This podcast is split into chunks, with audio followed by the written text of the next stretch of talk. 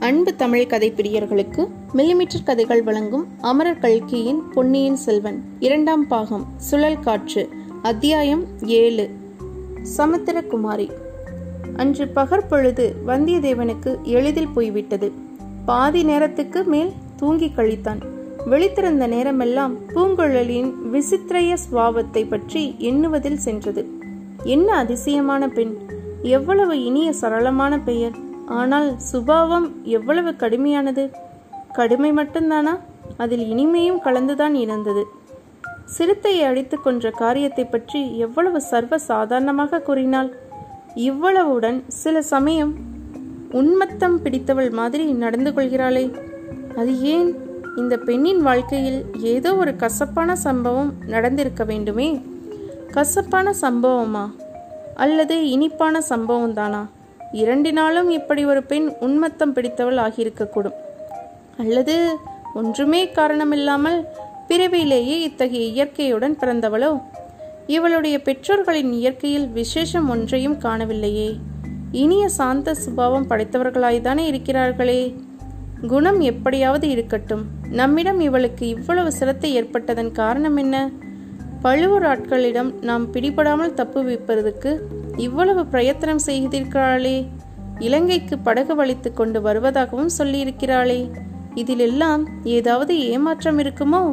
ஒரு நாளும் இல்லை. ஆனாலும் இவள் மனம் மாறியதன் காரணம் என்ன? நம்மிடம் இவள் எந்தவித பிரதி உபகாரத்தை எதிர்பார்க்கிறாள்? பின்னால் கூறுவதாக கூறியிருக்கிறாளே. அது என்னவாயிருக்கும்? இவ்வாறு வந்தியத்தேவன் சிந்தனை செய்து கொண்டிருந்த சமயங்களில் பூங்குழலி கூறியிருந்தது போலவே அவனை சுற்றி நாலாப்புறங்களிலும் அடிக்கடி அமளி துமளிப்பட்டது. குதிரைகளின் ஓட்டம் மனிதர்களின் அட்டகாசம் சிறிய வன ஜந்துக்களின் பயம் நிறைந்த கூச்சல் பறவைகள் கீச்சிடுதல் இவ்வளவும் சேர்ந்து சில சமயம் ஒரே அமர்க்கலமாய் இருந்தது. அடுத்தாற்போல் அமைதி குடிக்கொண்டு நிசப்தமாய் இருந்தது. அமர்க்கலப்பட்டதெல்லாம் தன்னை தேடி பிடிப்பதற்காகத்தான் என்று வந்தியத்தேவன் உணர்ந்தான். வைத்தியரின் மகன் செய்த துரோகமும் அவனுடைய மனத்தில் அடிக்கடி வந்து கொண்டிருந்தது. நிர்மூடன் பூங்குழலியிடம் அதற்குள் மையல் கொண்டு விட்டதாக அவனுக்கு எண்ணம் போலும். சிறிய குட்டையில் உள்ள தண்ணீர் வடவா முக்காணியின் மீது காதல் கொண்டது போலத்தான். பெண் சிங்கத்தை ஒரு சுண்டலி கல்யாணம் செய்து கொள்ள எண்ணிய கதைதான். ஆனாலும் அவனுடைய அறிவீனத்தை இந்த பெண் எப்படி பயன்படுத்தி கொண்டு விட்டாள்? அவனுடைய மனத்தில் எவ்விதம் பொறாமை கணலை மூட்டிவிட்டாள்? அரை நாளிகை நேரத்தில் அவனை துரோகியாக்கி விட்டாளே பெண்மையின் சக்தி அபாரமானதுதான். வந்தியத்தேவா ஒன்று மட்டும் நீ ஒப்புக்கொள்ளத்தான் வேண்டும். நீ உன்னை வெகு கெட்டிக்காரன் என்று எண்ணியிருந்தாய். தந்திர மந்திர சாமர்த்தியங்களில் உனக்கு இணையாரும் இல்லை என்று இருமாந்திருந்தாய். ஆனால் இந்த நாகரிக மரியாத காட்டு மிராண்டி பெண் உன்னை தோற்கடித்து விட்டாள். கடலில் இறங்கி குளித்துக் கொண்டிருந்த உன்னை இந்த மறைந்த மண்டபத்தில் கொண்டு சேர்ப்பதற்கு அவள் கையாண்ட யுக்தியை என்னவென்று சொல்வது? அப்படி அவள் உன் அரை சுற்று சுருளை எடுத்துக்கொண்டு ஓடியிராவிட்டால் இத்தனை நேரம் என்ன ஆகியிருக்கும்? பழுவூர் ஆட்களிடம் நீ சிக்கியிருப்பாய். காரியம் அடியோடு கெட்டுப் போயிருக்கும். ஆம் இனி எப்போதும் இம்மாதிரி அஜாக்கிரதையாக இருந்துவிடக்கூடாது மேற்கு கடலில் சூரியன் அஸ்தமித்தது. கோடிக்கரையில் இது ஒரு அற்புதமான காட்சி. அதுவரை தெற்கு நோக்கி வரும் கடற்கரை அந்த முனையில் நேர்கோணமாக மேற்கு நோக்கி திரும்பி செல்கிறது. ஆதலின் கோடிக்கரையில் மேடான இடத்திலிருந்து பார்த்தால் கிழக்கு மேற்கு தெற்கு ஆகிய மூன்று திசைகளிலும் கடல் பறந்திருக்க காணலாம். சிற்சில மாதங்களில் சூரிய சந்திரர்கள் கிழக்கு கடலில் ஜோதியமயமாக உதயமாவதையும் பார்க்கலாம். மேற்கே கடலை தங்கமயமாக செய்து கொண்டு முழுகி மறைவதையும் காணலாம். வந்தியத்தேவனுக்கு மண்டபத்தை மூடியிருந்த மணல் திட்டின் மேல் ஏறி சூரியன் கடலில் மறையும் காட்சியை பார்க்க ஆவல் உண்டாயிற்று. அதை பிரயத்தனப்பட்டு அடக்கிக் கொண்டான். நாலாபுறமும் அந்தகாரம் சூழ்ந்து வந்தது. மறைந்த மண்டபத்தில் முன்னமே குடிக்கொண்டிருந்த இருள் பன்மடங்கு கரியதாயிற்று. வந்தியத்தேவனால் அங்கே மேலும் இருக்க முடியவில்லை. வெளியேறி வந்தான். மண்டபத்தை மூடிய மணல் திட்டின் மீது நின்றான். வெகு தூரத்தில் கலங்கரை விளக்கின் ஒளி தெரிந்தது. வானத்தில் வைரமணிகள் சுடர்விட்டு ஜொலித்தன காட்டில் பல விசித்திரமான ஒளிகள் உண்டாயின.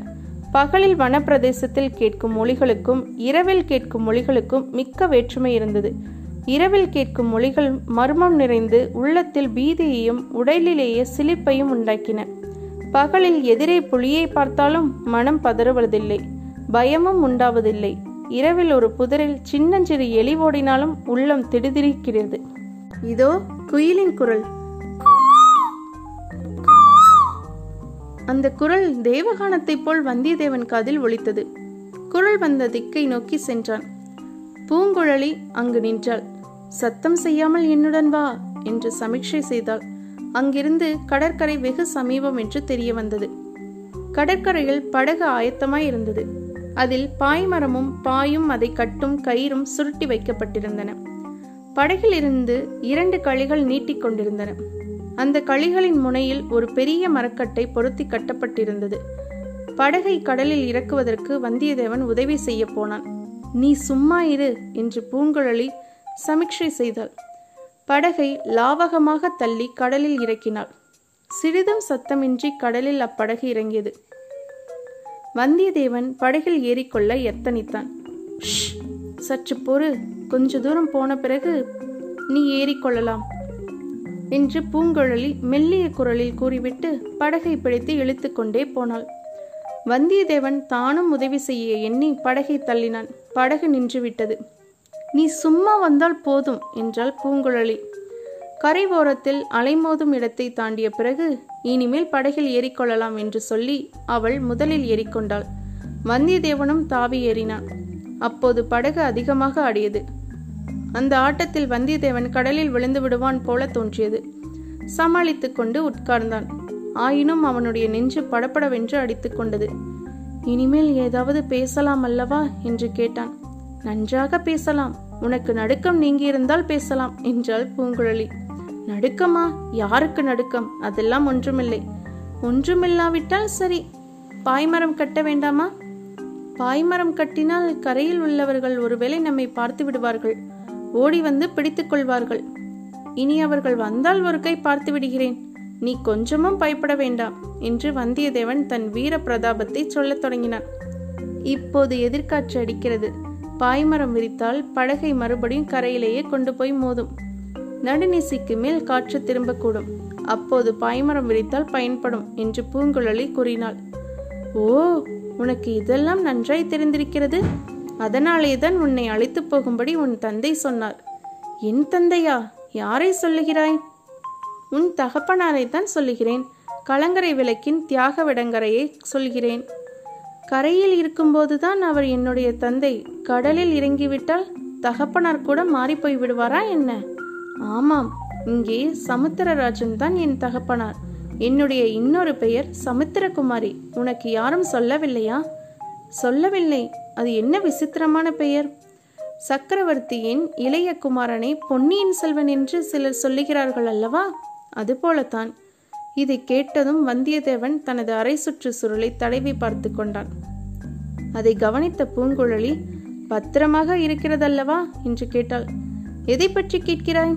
உன் அரை சுருளில் வைத்திருக்கும் பொருளை பற்றிதான். வந்தியத்தேவனுடைய மனத்தில் சொரல் என்றது ஒரு சிறிய சந்தேகம் ஜனித்தது. அவனுடன் பேசிக்கொண்டே பூங்குழலி துடுப்பை வலித்துக் கொண்டிருந்தாள்.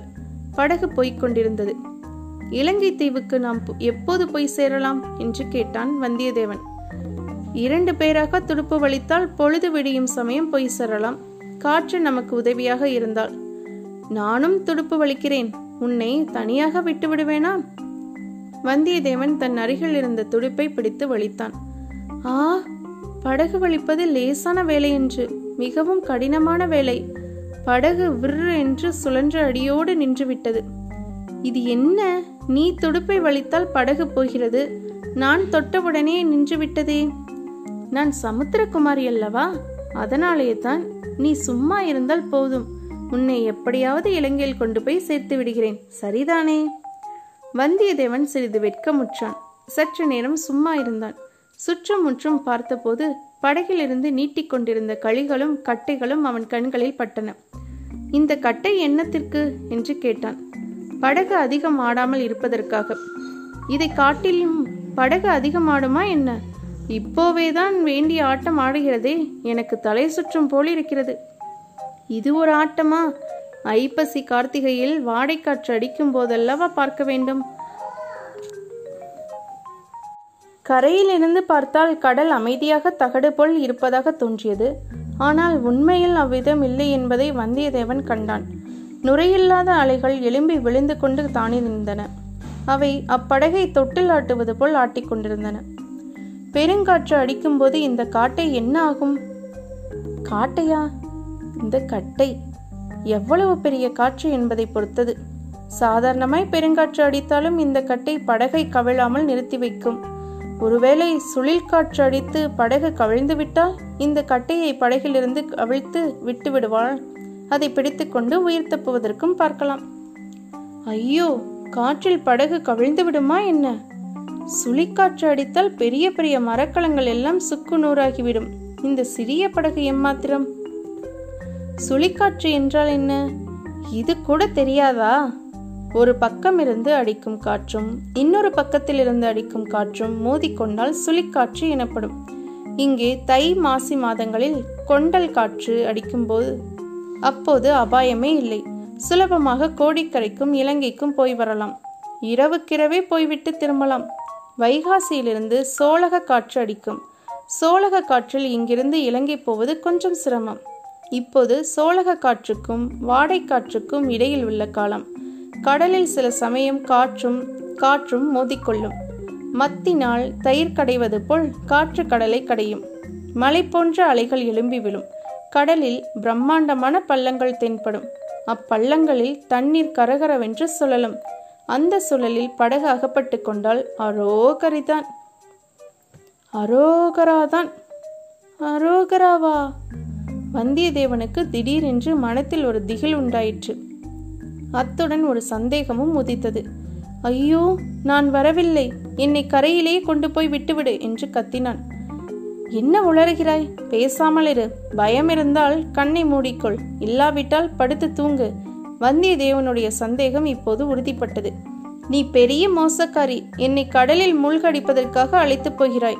நான் தூங்கினால் உன் காரியம் மிகவும் சுலபமாகும் என்று பார்க்கிறாய். இது என்ன பைத்தியம்? எனக்கு ஒன்றும் பைத்தியமில்லை. படகை திருப்புகிறாயா இல்லையா? திருப்பாவிட்டால் கடலில் குதித்து விடுவேன். தாராளமாய் குதி.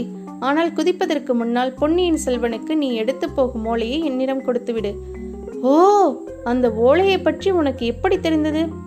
உன் இடுப்பில் சுற்றி இருக்கும் சுருளை அவிழ்த்து பார்த்ததில் தெரிந்தது. நீ யார் எதற்காக இலங்கை போகிறாய் என்று தெரிந்து கொள்ளாமல் உனக்கு படகு தள்ள சம்மதித்திருப்பேனா?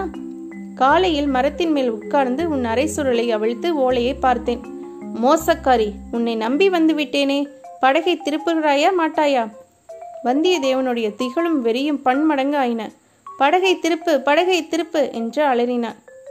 நான் மட்டும் இளைய பிராட்டி குந்தவையாக இருந்திருந்தால் இவ்வளவு முக்கியமான ஓலையை உன்னை போன்ற சஞ்சல புத்திக்காரனிடம் கொடுத்து அனுப்பியிருக்க மாட்டேன் என்றாள் பூங்குழலி. ஓஹோ ஓலை கொடுத்தது யார் என்று கூட உனக்கு தெரிந்திருக்கிறதே. நீ வஞ்சகி என்பதில் சந்தேகமே இல்லை. படகை திருப்புகிறாயா? கடலில் குதிக்கட்டுமா? குதி தாராளமாய் குதி என்றாள் பூங்குழலி. வெறி கொண்ட வந்தியத்தேவன் தொப்பென்று கடலில் குதித்தான். கரையோரத்தில் இருந்தது போல் தண்ணீர் கொஞ்சமாக இருக்கும் என்று எண்ணி குதித்தான். அதற்குள்ளே படகு நீச்சு நிலை கொள்ளாத ஆழமான கடலுக்கு வந்துவிட்டது என்பதை அவன் அறியவில்லை. கடலில் குதித்த பிறகுதான் அதை அறிந்தான். அறிந்த பிறகு அலறி தத்தளித்தான். இதற்குள் வந்தியத்தேவன் ஓரளவு நீந்த தெரிந்து கொண்டிருந்தான். ஆனால் தண்ணீரை கண்டால் அவனுக்கு இயற்கையாக ஏற்படும் பயம் கை கால்களின் தெம்பை குறைத்தது. ஆற்றிலே குளித்ததிலே குளத்திலே என்றால் பக்கத்தில் உள்ள கரையை பார்த்து தைரியம் கொள்ள இடமிருந்தது. இதுவோ மாக்கடல் நாலாபுறமும் எங்கே பார்த்தாலும் ஒரே தண்ணீர் மயம். கடலில் அங்கே லேசான அலைதான். எனினும் ஒரு சமயம் அவனை மேலே கொண்டு வந்தது. இன்னொரு சமயம் பள்ளத்தில் தள்ளியது. மேலே வந்தபோது படகு கண்ணுக்கு தெரிந்தது. ஓ என்று கத்தினான். பள்ளத்தில் விழுந்தபோது படகு கண்ணுக்கு தெரியவில்லை. சுற்றிலும் இருண்ட தண்ணீரின் சுவர் மட்டுமே தெரிந்தது. ஓ என்று அலரும் சக்தியை கூட அவனுடைய நாய் இழந்துவிட்டது. மூன்றாவது முறை கடல் அலை அவனை மேலே கொண்டு வந்தபோது படகு முன்னை விட தூரத்துக்கு போய்விட்டதாக தோன்றியது. அவ்வளவுதான். கடலில் முழுகி சாகப் போகிறோம் என்ற எண்ணம் அவன் மனத்தில் உண்டாகிவிட்டது.